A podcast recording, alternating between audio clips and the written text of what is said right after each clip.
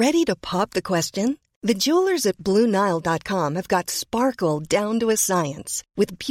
lab ground you'd are independently grounds and guaranteed identical identical natural diamonds ready to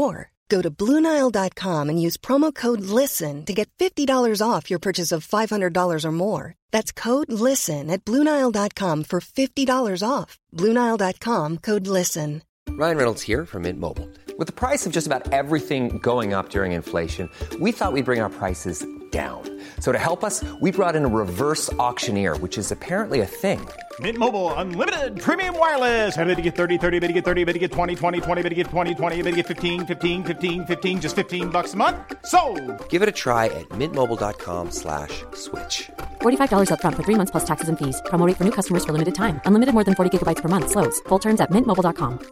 There's never been a faster or easier way to start your weight loss journey than with PlushCare. PlushCare accepts most insurance plans and gives you online access to board-certified physicians who can prescribe FDA-approved weight loss medications like Wegovy and Zepbound for those who qualify. Take charge of your health and speak with a board-certified physician about a weight loss plan that's right for you. Get started today at PlushCare.com/weight loss. That's PlushCare.com/weight loss. PlushCare.com/weight loss.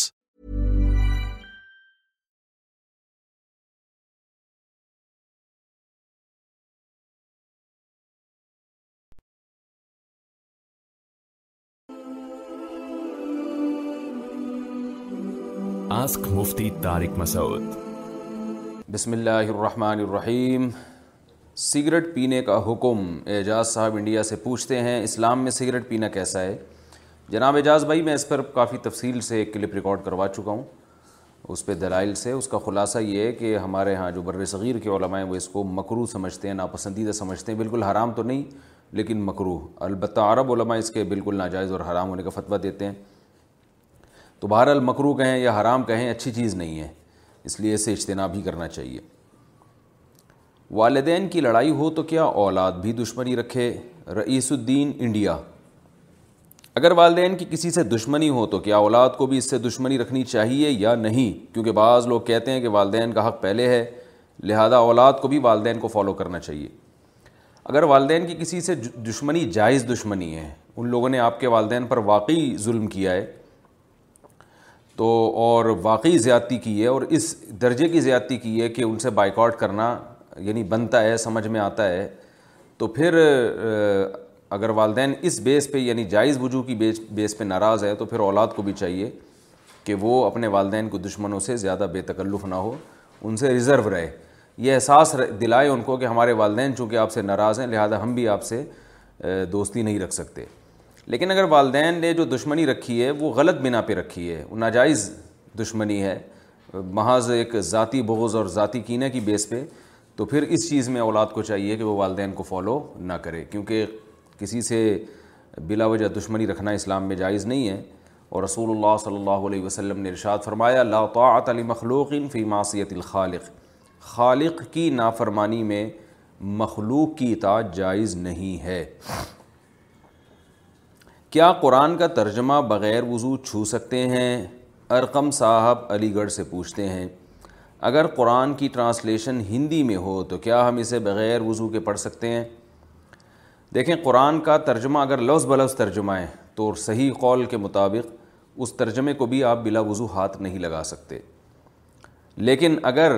Quran Majeed کا ترجمہ بھی ہو اور ساتھ ساتھ تفسیر بھی ہو اور تفسیر کا عنصر زیادہ ہو تو پھر اس کتاب کو آپ بغیر وضوحات لگا سکتے ہیں کیونکہ اس میں قرآن کم ہے اس کی ڈیٹیل زیادہ ہے تو جو زیادہ چیز ہوتی ہے اسی کا اعتبار ہوتا ہے اگر رکت نکل جائے تو ثنا کیسے پڑھیں محمد دانش صاحب انڈیا سے پوچھتے ہیں اگر امام صاحب کے ساتھ قیام میں شریک نہ ہو سکیں بلکہ رکوع یا قادہ وغیرہ میں شامل ہوں تو اب ثنا پڑھنے کی کیا صورت ہوگی کیا اس کے بغیر نماز درست ہو جائے گی جناب محمد دانش صاحب ثنا پڑھنا جو ہے سنت معقدہ ہے فرض واجب نہیں ہے لہذا ثنا پڑھے بغیر بھی نماز ہو جاتی ہے ثنا کا مطلب جو ہم نماز میں شروع میں پڑھتے ہیں نا سبحان اللہ و بحمدی کا و تبار قسم کا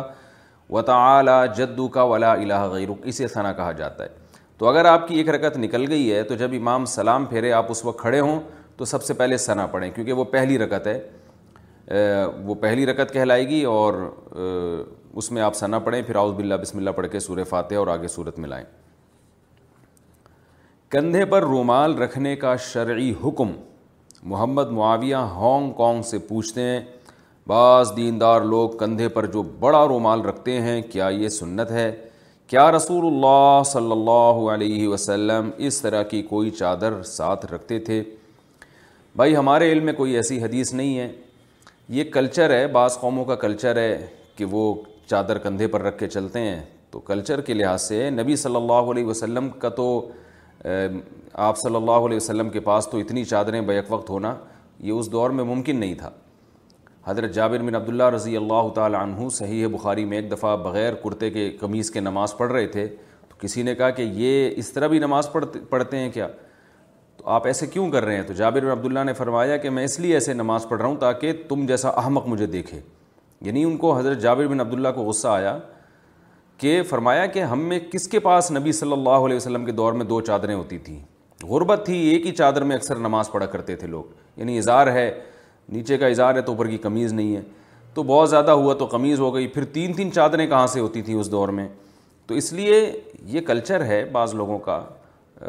لیکن اس کا براہ راست سنت سے کوئی تعلق نہیں ہے براہ راست کیا بلا واسطہ بھی سنت سے کوئی تعلق نہیں ہے کسی قوم میں رواج ہے یا کسی کو سہولت ہو چادر کندھے پہ رکھنے میں تاکہ بوقت ضرورت مسلح بھی بنایا جا سکے اس کو اس سے منہ صاف کیا جا سکے تو ٹھیک ہے لیکن شریعت سے اس کا کوئی تعلق نہیں ہے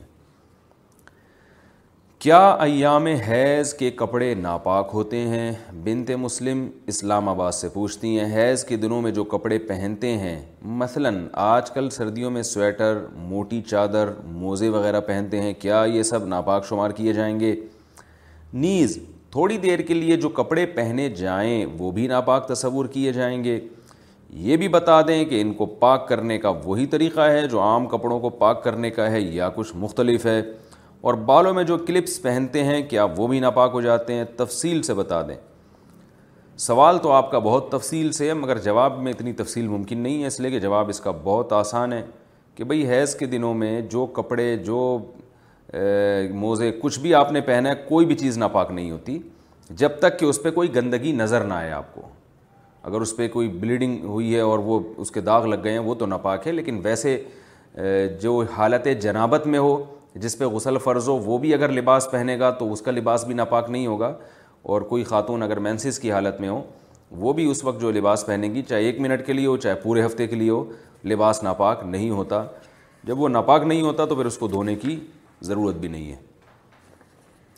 نور محمد سعودی عرب سے پوچھتے ہیں بیٹے کے پیسے سے والد جائیداد خریدے تو مالک کون ہوگا یعنی پیسے بیٹے کے ہیں اور خریدنے خریدنے کا عمل ابا کی طرف سے ہو رہا ہے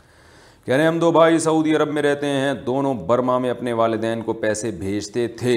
بڑے بھائی نے والد کو ایک جگہ خریدنے کے لیے کہا یعنی بڑے بھائی نے والد صاحب سے کہا ابا وہ فلاں جگہ خرید لیں آپ اور پیسے سب خود ہی دیے البتہ بھائی نے نہ انہیں وکیل بنایا اور نہ خود کے لیے خریدنے کا کہا یعنی بھائی نے کوئی وضاحت نہیں کی بس پیسے بھیج دی اور ابا سے بولا کہ ابا آپ وہاں پلاٹ خرید لیں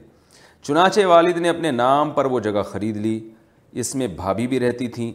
پانچ سال بعد بھابھی کے ذریعے کاغذات چرا کر اپنی ملکیت کا دعویٰ کر لیا یعنی بھائی صاحب نے جنہوں نے پیسے بھیجے تھے والد صاحب راضی نہیں تھے اور اب ان کا انتقال بھی ہو گیا ہے کیا یہ جگہ وراثت میں تقسیم ہوگی یا نہیں دیکھیں جس بھائی نے پیسے بھیجے ہیں نا ایک تو پیسے بھیجے جاتے ہیں گھر کے راشن آٹے دال وغیرہ کے لیے ابا کو بھیجے جاتے ہیں وہ تو ابا ہی کی ملکیت میں تصور کیے جاتے ہیں کہ وہ اولاد کی طرف سے ایک تبرو ہوتا ہے کہ ابا یہ میں ہم آپ کو پیسے دے رہے ہیں آپ گھر چلائیں ہمارا اس سے لیکن جو پراپرٹی وغیرہ خریدی جاتی ہے تو جب تک یہ وضاحت نہ ہو کہ یہ پراپرٹی آپ اپنے لیے خریدیں یہ وضاحت بھائی نے نہیں کی تو اس وقت تک یہی سمجھا جائے گا کہ جس کے پیسے ہیں مالک بھی وہی ہے تو اس لیے بڑے بھائی نے جب والد صاحب کو ایک جگہ خریدنے کے لیے پیسے بھیجے تو والد صاحب نے چاہے وہ اپنے نام ہی سے خریدی ہو وہ جگہ لیکن ملکیت اس کی بھائی کی سمجھی جائے گی جس نے پیسے بھیجے ہیں اگر اولاد یہ دعویٰ کرتی ہے یا والد صاحب کا یہ دعویٰ تھا کہ یہ پلاٹ میرا ہے تو والد صاحب کے ذمے لازم تھا کہ وہ دلیل سے ثابت کریں کہ بیٹے نے جب مجھے پیسے دیے تھے تو ہدیے کے طور پر دیے تھے گفٹ کے طور پہ یہ پیسے دیے تھے یا بیٹے نے مجھے یہ کہا تھا کہ یہ پلاٹ ابا آپ اپنے لیے خرید لیں تو ایسی کوئی بات نہیں تھی تو جس کے پیسے اسی کی پراپرٹی سمجھی جائے گی اس لیے یہ پراپرٹی بڑے بھائی کی ہے اور اس میں وراثت جاری نہیں ہوگی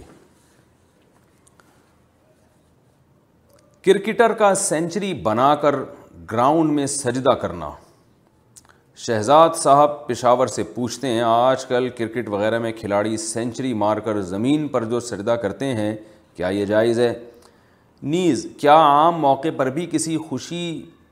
ملنے پر سردا کر سکتے ہیں اور اس کے لیے کیا وضو ضروری ہے ضروری ہے جناب شہزاد صاحب سجدہ بھی نماز ہی کی طرح ہوتا ہے لہذا جمہور کے نزدیک جو راج قول ہے وہ اس کے مطابق باوضو ہو کے سردہ کرنا ضروری ہے تو کھلاڑی اگر سینچری بنا کے سجدہ کرتے ہیں تو انہیں چاہیے کہ گراؤنڈ میں جانے سے پہلے وضو کر کے جائیں اور سینچری تک اس وضو کو سنبھال کے رکھیں اور میرا خیال ہے آج کل جس طرح کے کھانے کھائے جا رہے ہیں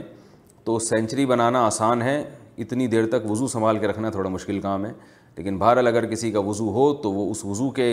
وضو کے حالت میں سردہ کیا جا سکتا ہے اگر وضو نہیں ہے تو پھر سردہ نہیں کیا جا سکتا صحیح اور راج قول یہی ہے کیا دوسری بیوی کو پہلی بیوی کا بتانا ضروری ہے ایک بندہ دیکھو نام نہیں بتایا اتنے ڈرپوک گئے یہ نام بھی نہیں بتایا اپنی جگہ بھی نہیں بتائی کہہ رہے بھائی دوسری شادی کے لیے پہلی بیوی سے اجازت تو لے لی ہے کیا اس لڑکی کو یعنی جس سے دوسری شادی ہو رہی ہے اس کو پہلی بیوی کا بتانا ضروری ہے جب کہ میں اگر بتاتا ہوں تو زیادہ چانس یہ ہے کہ وہ لوگ نہیں مانیں گے کیا فی الحال شادی کر کے آہستہ آہستہ انہیں یہ بات بتائی جا سکتی ہے اس بارے میں رہنمائی فرمائیں ایک بندہ بھائی یہ جو بھی ان نون بندہ ہے جس نے یہ سوال پوچھا ہے میں ایک مزاح کر رہا تھا آپ سے ڈرپوک میں نے آپ کو کہا معذرت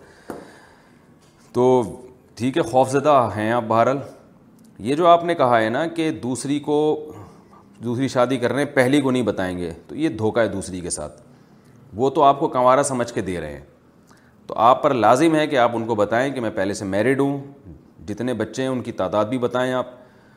بچے نہیں ہیں تو یہ بتا دیں بچے نہیں ہیں تو ہیں کتنے ہیں سب سچ سچ بتائیں دھوکہ دے کے شادی کرنا جائز نہیں ہے آپ کا یہ کہنا کہ وہ نہیں مانیں گے تو کوئی بات نہیں اب یہ تو نہیں کہ کسی کو منوانے کے لیے آپ جو ہے نا جھوٹ بولیں ان کے سامنے اور یہ کہنا کہ فی الحال شادی کر کے آہستہ آہستہ انہوں نے بتائیں گے تو آہستہ آہستہ کیسے بتایا جاتا ہے مجھے بھی طریقہ بتا دیں آہستہ آہستہ کیسے بتاتے ہیں بھائی بتایا جاتا ہے تو ایک دم سے بتایا جاتا ہے نا اب آپ ایسے تو نہیں بتا سکتے کہ بیگم دیکھو بات یہ ہے کہ اتنی بات آپ نے کی باقی بات کل بتاؤں گا پھر کل بتا رہے ہیں کہ بات یہ ہے کہ میں جو ہوں نا بس یہاں آپ نے اسٹاپ کیا تیسرا جملہ میں کل کہوں گا تو آہستہ آہستہ تو یہی ہوتا ہے تو میرا خیال ہے جب بتایا جاتا ہے تو یہ بتایا جاتا ہے بیگم میں ایک بات آپ کو بتا نہیں سکا تھا اب بتا رہا ہوں کہ میں پہلے سے میرڈ ہوں تو جب آپ یہ بتائیں گے تو کتنی ہی اسپیڈ آپ کی ہلکی ہوگی چاہے کتنا آہستہ آہستہ بتائیں گے آپ لیکن جب بیگم کو یہ پتہ چلے گا نا تو اس کو بہت اسپیڈ سے جھٹکا لگے گا آپ کے بتانے کی اسپیڈ تو بہت آہستہ ہوگی لیکن اس کو جو جھٹکا لگے گا وہ بہت پاورفل ہوگا اور وہ ہمیشہ کے لیے اس کا آپ پر اعتماد ختم ہو جائے گا تو ایسے دھوکے والے کام نہ کیا کریں ان کو بتا دیں بھائی میں میرڈ ہوں اور میرے بچے بھی ہیں اور میرا پہلی بیوی سے کوئی پھڈا بھی نہیں ہے وہ بہت اچھی ہے پھر بھی میں دوسری کرنا چاہتا ہوں اس لیے کہ ایک شریعت نے اجازت دی ہے اور میں دونوں کے حقوق ادا کروں گا بس صاف بات کرنی چاہیے انسان کو اگلا مانے ان کی مرضی مقدر میں ہوگا شادی ہو جائے گی نہیں ہوگا تو نہیں ہوگی لیکن دھوکہ دینا یہ بری بات ہے اس کا فائدے کے بجائے نقصان زیادہ ہوتا ہے اور گناہ بھی ملتا ہے قرآن شریف ہوم ٹیوشن پڑھا کر اجرت لینا وجاہت اللہ لکی مروز سے پوچھتے ہیں میں بچوں کو ہوم ٹیوشن میں قرآن مجید پڑھاتا ہوں کیا میرا ان سے فیس لینا یا فیس کی ڈیمانڈ کرنا کہ میں اتنی فیس لوں گا کیا یہ بات درست ہے جی جب تعلیم پہ اجرت لینا جائز ہے تو وہ اجرت طے کرنا بھی جائز ہے اجرت طے اسی طرح سے کی جاتی ہے بھائی میں اتنے پیسے لوں گا اور وہ کہیں گے نہیں ہم اتنے پیسے دیں گے تو اس طرح سے کوئی بھی اجرت آپس میں طے کر سکتے ہیں تو اجرت لینے میں کوئی گڑبڑ نہیں ہے اجرت طے کرنے میں بھی کوئی گڑ کوئی بری بات نہیں ہے لیکن مسئلہ یہ ہے کہ آپ اجرت لے رہے ہوں اچھی اور محنت نہ کر رہے ہوں بچوں کے اوپر یہ غلط بات ہے بعض قاری سب نہیں بعض قاری دس دس بیس بیس گھروں میں ٹیوشن پڑھا رہے ہیں اور ہر جگہ سے اچھے خاصی تنخواہیں لے رہے ہیں وظیفے لے رہے ہیں اور جا بچوں کو ٹرخا کے آ جاتے ہیں وہ ایسے ہی ان کو انگلی پہ یہ بتا دیے یہ پڑھو اتنی دیر بیٹھ کے بس کچھ کوئی محنت نہیں کر رہے ہوتے وہ یہ ناجائز ہے یہ حرام ہے اگر آپ اچھی طریقے سے محنت کرتے ہیں تو پھر آپ اپنی منہ مانگی اجرت بھی لے سکتے ہیں محنت کو زیادہ فوکس کریں اجرت کے ساتھ ساتھ مزار پر عورتوں کے رقص کا حکم حافظ فریاد انڈیا سے پوچھتے ہیں مزار پر جو بعض عورتیں جاتی ہیں اور وجد میں آ کر گھومنے لگ جاتی ہیں اس کی کیا حقیقت ہے شیطانی تصرفات ہیں اور حکومت پر لازم ہے کہ ایسے مزاروں کو بند کرے یہ جو ناچ گانے کی محفلیں بیہودہ لگی ہوتی ہیں وہاں پہ وجد کے نام پہ ان پہ پابندی لگائے پولیس چھاپے مارے ان عورتوں کو گرفتار کرے ان کے خلاف کیس ہونا چاہیے یہ حکومت کے ذمہ لازم ہے تو یہ سب ناجائز ہے اسلام میں حرام ہے رسول اللہ صلی اللہ علیہ وسلم کے دور میں اسلام مکمل ہو چکا ہے آپ صلی اللہ علیہ وسلم کے دور کا کوئی ایک مزار بتائیں جہاں لوگ جاتے ہوں یا وجد میں آتے ہوں یا قوالیاں ہوتی ہوں نبی صلی اللہ علیہ وسلم کے دور کے کسی مشہور قوال کا نام بتا دیں آپ تو جو چیز نبی صلی اللہ علیہ وسلم کے دور میں نہیں تھی وہ کیسے جائز ہو سکتی ہے دین کے نام پہ اس کو کیسے کیا جا سکتا ہے حدیث میں آتا ہے صحیح ہے مسلم کی حدیث ہے آپ صلی اللہ علیہ وسلم نے حضرت علی کو حکم دیا کہ کوئی قبر بھی ایک بالش سے زیادہ اونچی نظر آتی ہے اس کو گرا دو تو قبروں کو پکا کرنا بھی حدیث میں منع ہے قبروں کو ایک بالش سے اونچی بنانا بھی حدیث میں منع ہے مزاروں پہ دیکھیں کتنی اونچی اونچی موٹی موٹی پکی قبریں بنی ہوتی ہیں اور جو اس میں دھوم دھڑکے ہو رہے ہیں سب حرام در حرام در حرام ہیں اسلام میں اس کا کوئی تصور نہیں ہے یہ بہت بڑا جرم ہے بہت بڑا گناہ ہے الفاظ برے نہ ہوں تو کیا گانا گا سکتے ہیں حافظ فریاد انڈیا سے پوچھتے ہیں اگر گانے کے الفاظ صحیح ہوں اور اس میں کوئی غلط منظر کشی بھی نہ ہو تو کیا اسے گا سکتے ہیں یا نہیں بڑا مشکل سوال کیا بھائی اگر میاں بیوی ایک دوسرے کو گانا سنا رہے ہیں اور موسیقی بھی نہیں ہے اس میں تو تو علماء نے اس کو جائز قرار دیا ہے لیکن ویسے گانا گانا اگر میوزک کے بغیر بھی ہو صرف شاعری کی نیت سے ہو تو بھی ناپسندیدہ بہرحال ہے یہ عمل بالکل سری حرام تو نہیں کہا جا سکتا لیکن پسندیدہ بھی نہیں ہے کیونکہ یہ چیزیں پھر انسان کو آہستہ آہستہ گناہوں کی طرف لے کے چلی جاتی ہیں اور اس میں گویا ایک قسم کی راضی ہونے کی بھی دلیل ہے کہ آپ ان گانوں سے راضی ہیں تو اس لیے بہتر یہی ہے کہ اس سے اجتناب کیا جائے کبیرہ گناہ نہ ہو تو کم از کم صغیرہ میں داخل ہے یہ ورنہ کم از کم مکرو تو ہے بہرحال یہ عمل امام کا وضو ٹوٹ جائے تو نماز کیسے مکمل کریں محمد طارق صاحب گجرات سے پوچھتے ہیں اگر امام امامت کرتے ہوئے وضو ٹوٹ جائے تو اس نماز کو کیسے مکمل کریں گے بھائی اگر امام کا وضو ٹوٹ گیا ہے تو اس کے لیے گنجائش ہے کہ جیسے ہی وضو ٹوٹا ہے تو فوراً وہ پیچھے جو شخص کوئی بھی شخص کھڑا ہو اس کو آگے کر دے اور اشارہ دے دے اس کو کہ میں نے تم نے نماز آگے کہاں سے شروع کرنی ہے تو پیچھے والا شخص جو ہے نا جہاں سے امام نے نماز چھوڑی وہیں سے امام شروع کر دے اور پھر امام وضو کر کے آئے اور وہ نماز میں شامل ہو جائے لیکن اس کے بڑے پیچیدہ مسائل ہیں کیونکہ اس میں امام تھوڑی دیر بھی تاخیر کرے گا تو نماز ٹوٹ جائے گی اور جاتے ہوئے وضو کے درمیان رک گیا ایک سیکنڈ کے لیے بھی تو بھی نماز ٹوٹ جائے گی کسی سے بات چیت کر لی یا وضو مکمل نہ کیا تو بہت سارے پیچیدہ مسائل ہیں اس لیے علماء کہتے ہیں بہتر یہی ہے بےغبار راستہ یہی ہے کہ جہاں وضو ٹوٹا ہے تو امام وہیں لوگوں کو بتا دے بھائی نماز دوبارہ ہوگی اور سب سے نکل کے وضو کر کے آئے دوبارہ نماز پڑھائے یا کسی کو کھڑا کر دے بھائی شروع سے دوبارہ نماز پڑھاؤ کیونکہ بنا کے جو مسائل ہیں کہ جہاں سے نماز چھوڑی ہے وہیں سے شروع کرنا یہ مسائل تھوڑے پیچیدہ ہیں اس لیے علماء کہتے ہیں احتیاط اسی میں ہے کہ آپ دوبارہ سے نماز پڑھ لیں نعت میں یا محمد پڑھنا کیسا ہے ارشد صاحب تون سا شریف سے پوچھتے ہیں جب ہم کوئی نعت سنتے یا پڑھتے ہیں جس میں یا محمد کا لفظ ہوتا ہے میرے نزدیک تو یہ شرک ہے کیونکہ اللہ تعالیٰ کی ذات ہی حاضر و ناظر ہے کیا اس عقیدے کے ساتھ ایسی نعت کا سننا جائز ہے یا نہیں بھائی اگر نعت میں کوئی یا محمد اس عقیدے کے ساتھ پڑھے گا کہ نبی صلی اللہ علیہ وسلم میری نعت براہ راست سن رہے ہیں یا میری بات براہ راست یہیں پہ سن رہے ہیں تو پھر یہ شرک ہے لیکن اگر صرف ویسے ہی نبی صلی اللہ علیہ وسلم کو محبت میں کسی نے پکارا ہے تو پھر یہ پکار شرک نہیں ہے یہ تو محبت میں کوئی بھی کسی کو بھی پکار سکتا ہے اور یہ شاعری میں تو خاص طور پر ایسا بہت کثرت سے ہوتا ہے تو اس لیے اس پہ شرک کا فتوانہ لگائیں آپ شرک جو ہے وہ جب ہوگا جب کوئی اس عقیدے یا اس نیت سے الفاظ کہے کیا مسواک پاس ہونے سے ایکسیڈنٹ نہیں ہوتا عرفان ناصر ڈیرا اسماعیل خان سے پوچھتے ہیں ہمارے یہاں یہ بات مشہور ہے کہ اگر کسی کی جیب میں مسواک ہو اور اس کا ایکسیڈنٹ ہو جائے تو اس کی ہڈیاں نہیں ٹوٹتی اس بارے میں وضاحت فرما دیں بھائی جان ایسی کوئی بات نہیں ہے ہڈی نے جب ٹوٹنا ہوگا تو وہ ٹوٹے گی جب ایکسیڈنٹ ہوگا تو اللہ معاف فرمائے ہڈی بھی ٹوٹتی ہے سب کچھ ہو سکتا ہے اللہ تعالیٰ سب مسلمانوں کی اچھے کی رپورٹ رکھے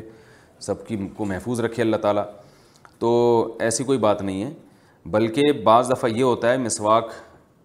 آپ نے اگر بے احتیاطی سے رکھی ہے تو وہ مسواک گھسنے کا بھی خطرہ ہوتا ہے گرے اور پتہ چلا مسواک گھس گئی تو اس لیے درا مسواک یا پین وغیرہ رکھنے میں احتیاط کرنی چاہیے البتہ مسواق کا کثرت سے استعمال یہ رسول اللہ صلی اللہ علیہ وسلم کی ایک سنت ہے جو آج کل لوگ چھوڑ رہے ہیں اور یہ سنت موقع ہے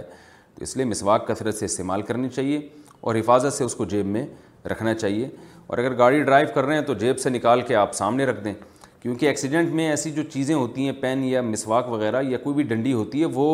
جب چوٹ لگتی ہے تو وہ خود بھی جسم میں باڈی میں گھسنے کا اندیشہ ہوتا ہے تو ڈرائیونگ کے دوران بہتر یہی ہے کہ مسواک جیب سے نکال کے سامنے رکھیں یا کسی ڈراز میں رکھیں آپ بیرون ملک والے بیوی اور والدین کے حقوق کیسے ادا کریں سعد بن مختار صاحب انڈیا سے پوچھتے ہیں ہمارے یہاں لوگ پیسے کمانے کے لیے بیرون ملک جاتے ہیں دبئی کویت وغیرہ کوئی ایک سال میں آتا ہے تو کوئی ڈیڑھ سال میں آتا ہے جب کہ اس پر والدین اور بیوی بچوں کے بھی حقوق ہیں اس میں بعض اوقات بیوی سسرال میں پس جاتی ہے اس میں وہ کیا طرز عمل اختیار کرے بھائی یہ تو بالکل آپ نے ٹھیک کہا جن عورتوں کی میاں باہر رہتے ہیں ایک ایک سال اور پھر وہ ریٹائرمنٹ پہ آتے ہیں ریٹائرمنٹ پہ جب وہ ساٹھ پینسٹھ سال کے ہو چکے ہوتے ہیں تو پوری زندگی بیوی نے تنہائی میں گزار دی ہوتی ہے تو یہ بڑا ظلم ہے جو ہمارے معاشرے میں عورتوں پر ہوتا ہے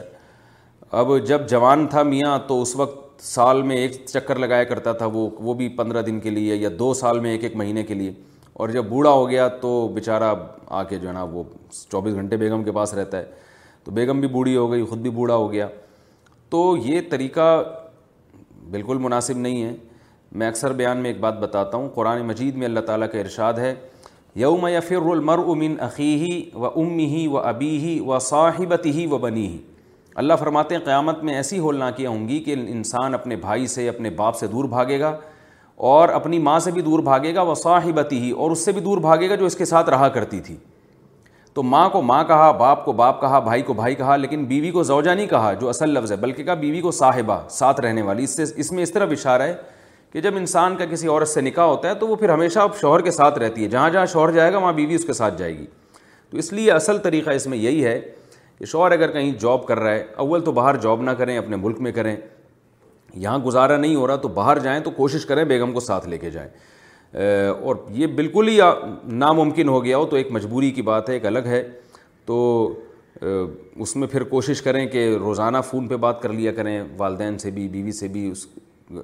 اور خرچہ دونوں کو بھیجا کریں تو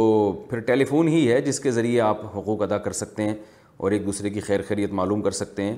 لیکن بہرحال کوشش اس کی کرنی چاہیے کہ جیسے اللہ نے قرآن میں فرمایا کہ وہ صاحبت ہی زوجہ کو اللہ نے صاحبہ سے تعبیر کیا ہے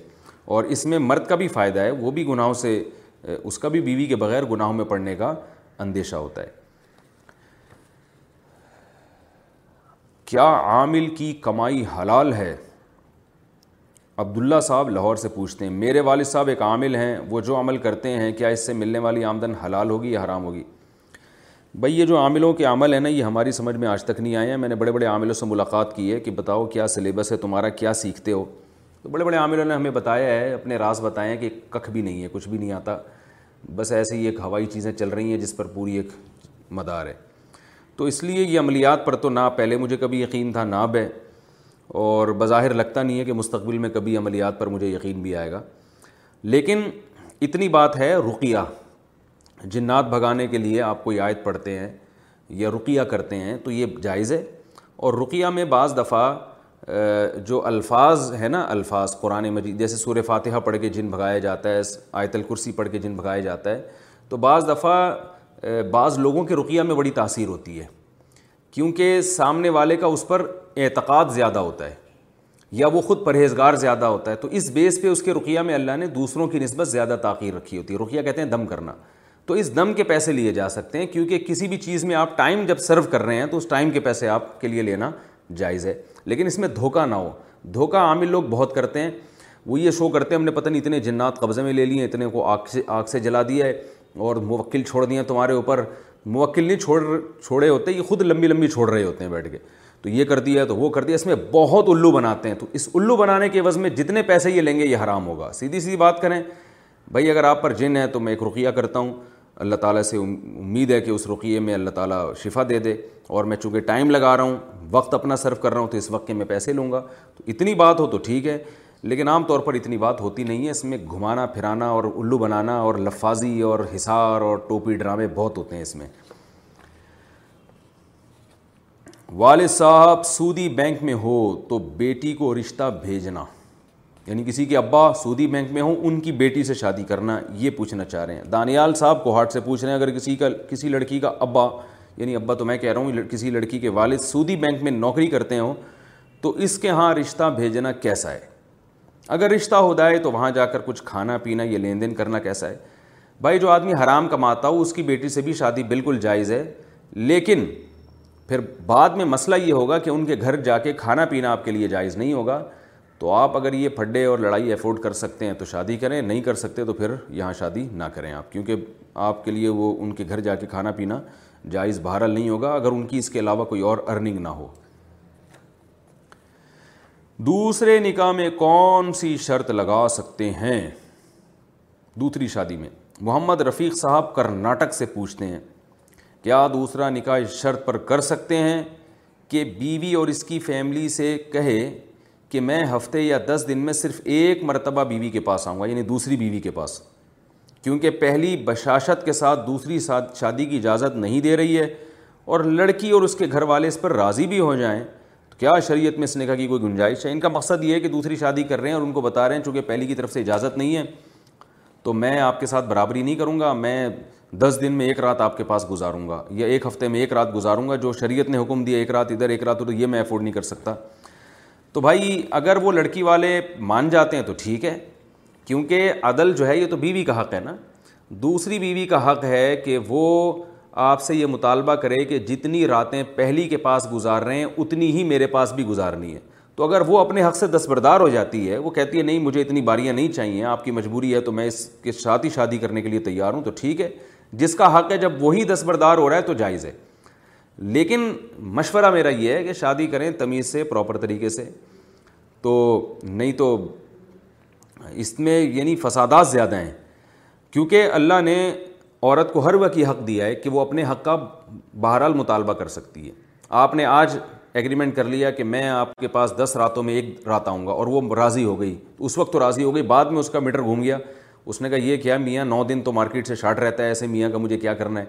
تو دس دن میں ایک دفعہ آ رہا ہے میاں اور بعد میں وہ مکر گئی اور کہنے لگی نہیں مجھے میرا پورا حق چاہیے تو یہ ایسی شرط ہے جو قیامت تک لازم نہیں ہوتی جب وہ مطالبہ کرے گی کہ پورا حق چاہیے تو پھر آپ کو اس کا پورا حق دینا پڑے گا یعنی یہ ایسا حق ہے جس سے وہ کسی بھی وقت جو ہے مطالبہ کر سکتی ہے دستبردار بھی جب چاہے ہو سکتی ہے مطالبہ بھی جب چاہے کر سکتی ہے تو پھر مجبوراً آپ کو عدل بھی کرنا پڑے گا اور پھر پھڈے ہوں گے لڑائیاں ہوں گی اور اگر عدل نہیں کرتے تو پھر آپ طلاق کی طرف جائیں گے اور طلاق کے بھی آپ کو پتہ ہے معاشرے کو نقصانات ہوتے ہیں اور پھر اولاد ہو گئی تو وہ طلاق کے بعد اولاد کیا کیا ہو درج و مسائل ہیں اس لیے جائز ہونا ایک الگ بات ہے لیکن میرا مشورہ یہی ہے کہ کریں تو تمیز سے کریں بھائی ٹھیک ہے میں کر رہا ہوں جس نے روکنا ہے روک لے دم نہیں ہے تو دم نہیں ہے تو پھر آپ خود سوچ لیں کہ آگے کیسے چلائیں گے اس معاملے کو کیا طلاق کی فرضی دستاویز سے طلاق ہو جاتی ہے شوہر اولاد نہ چاہے تو بیوی کیا کرے نورین اسلام آباد سے پوچھتی ہیں کہ میں اپنے شوہر کی دوسری بیوی ہوں شادی کو تین سال ہو گئے ہیں شادی کے تین مہینے بعد شوہر کے بھائی نے گھر میں بہت فساد وغیرہ شروع کیا تھا جس کی وجہ سے ہم دونوں نے مل کر یہ سوچا کہ ہم انہیں دکھانے کے لیے خلا کا جعلی ثبوت بناتے ہیں یعنی دوسری بیوی نے پہلے میاں کے ساتھ مل کر کہا کہ ہم خلا کے جعلی ڈاکومنٹ بنا کے پہلی بیوی کو دکھا دیں گے کہ بھائی علیحدگی ہو گئی ہے تاکہ وہ ہماری زندگی میں مداخلت نہ کریں چنانچہ ہم نے عدالت سے کھلا کے پیپر بنائے مجھے اتنی سمجھ نہیں تھی میں نے بنا دیے اس کے بعد ہم ساتھ رہ رہے ہیں کیا ہمارا نکاح باقی ہے یا نہیں نیز میرے شوہر مجھ سے اولاد نہیں چاہتے جب کہ پہلی بیوی سے ان کے چار بچے ہیں دو کو تو میں ہی پالتی ہوں ان کی وجہ سے میں نے ماں باپ کو چھوڑا مگر اب میں کوئی فیصلہ چاہتی ہوں اس بارے میں رہنمائی فرمائیں آپ نے عدالت سے جو کھلا لیا اس پہ الفاظ کیا تھے اگر یہ الفاظ تھے کہ میں اپنے شوہر سے خلا لیتی ہوں اور شوہر نے نیچے سگنیچر کر دیے تو وہ واقعی خلا ہو گیا اور ایک طلاق بائن ہوئی ہے نکاح ٹوٹ گیا اب دوبارہ نکاح کر سکتے ہیں آئندہ دو طلاقوں کا اختیار ہوگا اور اگر اس خلا پہ جو ہے وہ طلاق تھی تین طلاقیں لکھی ہوئی تھیں تو تینوں طلاقیں واقع ہو گئی ہیں دوبارہ نکاح بھی نہیں ہو سکتا تو خلا کے پیپر آپ دوبارہ سے دیکھیں اگر اس میں خلا ہی کے الفاظ ہیں تو ایک طلاق بائن ہے کیونکہ طلاق میں مذاق یا جھوٹ نہیں چلتا خبر تو جھوٹی ہو سکتی ہے لیکن اس میں اگر الفاظ ہیں کہ میں اپنی بیوی کو خلا دیتا ہوں یا میں اپنے شوہر سے خلا لیتی ہوں اور شوہر نے سگنیچر کر دی ہے تو یہ خلا ہو جائے گا اور وہ ایک طلاق ہوتا ہے دوبارہ نکاح ہو سکتا ہے آئندہ دو طلاقوں اختیار رہے گا دوسرا مسئلہ یہ کہ آپ کے میاں کے پہلی بیوی سے اتنے بچے ہیں آپ سے نہیں بچے چاہتے تو عورت شوہر جو ہے بیوی سے اولاد روک نہیں سکتا نہ عورت شوہر سے پوچھے بغیر اولاد روک سکتی ہے نہ شوہر بیوی کی مرضی کے بغیر حمل روک سکتا ہے حمل روکنے کی کوئی تدبیر اختیار کر سکتا ہے یہ جائز نہیں ہے تو آپ کے شوہر کو چاہیے میں افسوس کرتا ہوں کہ آج کل دنیا سے خاندانی لوگ پتہ نہیں کیوں ختم ہو رہے ہیں بھائی اگر آپ دوسری شادی کریں تو اولاد کے لیے کریں مصیبت یہ ہے کہ لوگ کہتے ہیں ہمیں بیوی چاہیے مگر اولاد نہیں چاہیے تو اس کا مطلب ہے ان کو صرف افسوس کی بات مجھے یہ تھوڑی ابیوز لینگویج استعمال کرنی پڑ رہی ہے ان کو صرف چسکے چاہیے ہوتے ہیں گھر نہیں بسانا چاہتے وہ تو بھائی اسلام میں جو نکاح ہے وہ تو اولاد کے لیے ہے ایک عورت ہو آپ کا گھر ہو اس یعنی جیسے ایک عورت کو آپ نے گھر دیا تو دوسری عورت کو بھی آپ گھر دیں عورت کو صرف شوہر نہیں چاہیے ہوتا پراپر گھر چاہیے ہوتا اور گھر کی ڈیفینیشن دیواریں دیواریں اور چھتوں کو گھر نہیں کہا جاتا گھر اس کو کہا جاتا ہے جس میں اولاد ہو خاندان آباد ہو تو اس لیے جب بھی دوسری شادی کوئی کرے تو اولاد کی نیت سے کیا کریں نسل روکنے کی نیت سے نہ کیا کریں کہ بس ہمیں جو ہے نا ذمہ داری نہ اٹھانی پڑے نہ بچوں کی اور بس ہمیں جو ہے نا زوجہ چاہیے اور پھر برابری بھی نہیں کر رہے ہوتے اس کے ساتھ تو وہ یعنی ایک تھوڑی سی نامناسب حرکت ہے یہ تھوڑی سی کیا بہت زیادہ سی تو اس لیے جب نکاح کریں اولاد کے لیے کیا کریں اور آپ نے بہرحال جس نیت سے بھی کسی نے نکاح کیا ہو تو بیوی کی مرضی کے بغیر بہرحال اولاد روکنا جائز نہیں ہے کیونکہ اولاد جیسے باپ کا حق ہے ماں کا بھی حق ہے اذان کے بعد کی صحیح دعا کیا ہے اذان کے بعد کی دعا اچھا انہوں نے یہ بھی پوچھا ہے کہ مگر اب میں کوئی فیصلہ چاہتی ہوں تو مسئلہ یہ ہے کہ اگر شوہر اولاد نہیں چاہتا تو یاد رکھیں عورت کو اولاد کی ضرورت بڑھاپے میں شوہر سے بھی زیادہ ہوتی ہے شوہر تو مر جاتا ہے عورت بیوہ ہو جاتی ہے اس کی اس کی جوانی میں بھی اولاد ضرورت ہے بڑھاپے میں بھی ضرورت ہے تو میں مشورہ دیتا ہوں کہ جو مرد اس طرح کا ظالم ہو اور وہ اولاد پیدا نہیں ہونے دیتا تو عورت کے لیے بہتر یہ ہے کہ وہ اس سے طلاق لے کے کہیں اور شادی کرے جہاں اس کو اولاد ملے بہتر اس لیے کہہ رہا ہوں کہ اسلام میں نکاح کا بنیادی مقصد ہی نسل ہے نکاح کا بنیادی مقصد ہی اولاد ہے یہ جو اللہ نے مرد اور عورت میں شہوت رکھی ہے اس کا بنیادی مقصد ہی اولاد ہے اور حدیث میں جو نکاح نہ کرنے سے روکا گیا ہے نکاح کے بغیر زندگی گزارنے سے روکا گیا اس کی وجہ فقہ محدثین بیان کرتے ہیں اس کی وجہ یہ کہ تاکہ نسل پیدا ہوتی رہے باب النح باب العلتی باب العلتی التی نوہی امن اجلی تاب تبت المحدسین نے باب باندھا ہے کہ وہ وجہ جس کی وجہ سے نکاح سے اجتناب سے اسلام نے منع کیا ہے وہ وجہ ہے اولاد کیونکہ اولاد نہیں ہوتی اگر نکاح نہیں کرتے تو نکاح کی تو بنیادی مقصد ہی اللہ نے نر اور مادہ اور مرد اور عورت جو پیدا کیے ہیں جو پیر بنائے وہ تو اصل نسل بڑھانے کے لیے بنائے تو نکاح میں بہت بڑا مقصد بلکہ سب سے بڑا مقصد اولاد ہوتا ہے تو اس لیے اگر کوئی میاں زبردستی اولاد ہی نہیں ہونے دے رہا کسی عورت کی تو اس عورت کو چاہیے کہ وہ اسے علیحدگی لے اور کہیں اور نکاح کرے تو اس لیکن اس میں ایک بات یہ کہ یہ علیحدگی لینا واجب نہیں ہے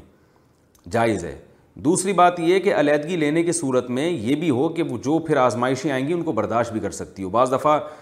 اس طرح کا میاں ہیں اور عورت نے اولاد لے لی مگر آگے جا کے جناب وہ کوئی رشتہ ہی نہیں مل رہا یا مل تو رہا ہے وہ اچھا رشتہ نہیں مل رہا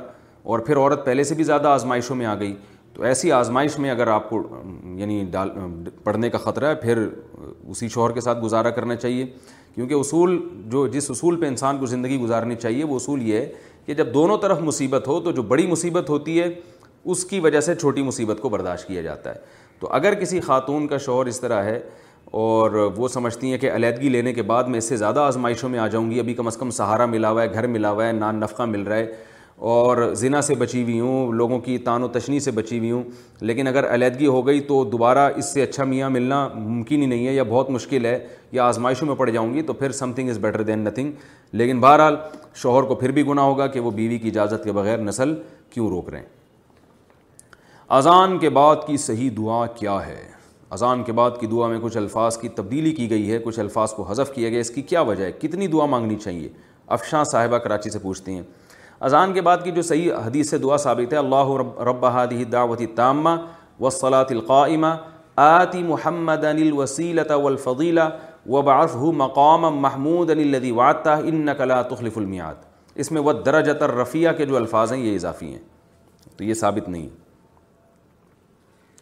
کیا صدقے کے بعد کوئی خاص نیت کر سکتے ہیں اگر غریب کی مدد کے لیے اسے پیسے دیے مگر صدقہ خیرات وغیرہ کی کوئی نیت نہیں کی کچھ دیر بعد خیال آیا کہ بھائی اس کے والد صاحب کے لیے یہ سارے ثواب کر لوں میں تو بعد میں یہ نیت کر سکتے ہیں جی ہاں کر سکتے ہیں یہ عائشہ صاحبہ نے کراچی سے پوچھا ہے صدقہ کرنے کے بعد آپ اللہ سے دعا مانگ لیں اللہ جو میں نے یہ صدقہ کیا اس کا ثواب میرے والد صاحب کو بھی پہنچا دیں تو یہ جائز ہے عورت کا سر کے پچھلے بال سامنے ٹرانس پلانٹ کر کے لگانا اگر کسی عورت کے بال پیچھے کی طرف زیادہ ہوں اور سامنے نہ ہوں تو کیا وہ سر کے پچھلے حصے کے بال سامنے ٹرانسپلانٹ کروا سکتی ہے کیا یہ شرن جائز ہے ام میں عائشہ کینیڈی سے پوچھتی ہیں جی ہاں جائز ہے بشرطے کہ وہ خاتون اپنے ہی بال لگوائے کسی اور عورت کے بال یا مرد کے بال یا جو ہے وہ یعنی انسانی بال وہ لگانا جائز نہیں ہے اپنے ہی بال وہ لگوائے جا سکتے ہیں کسی کے اور کے انسان کے بال جائز نہیں ہے ask Mufti Tariq Masood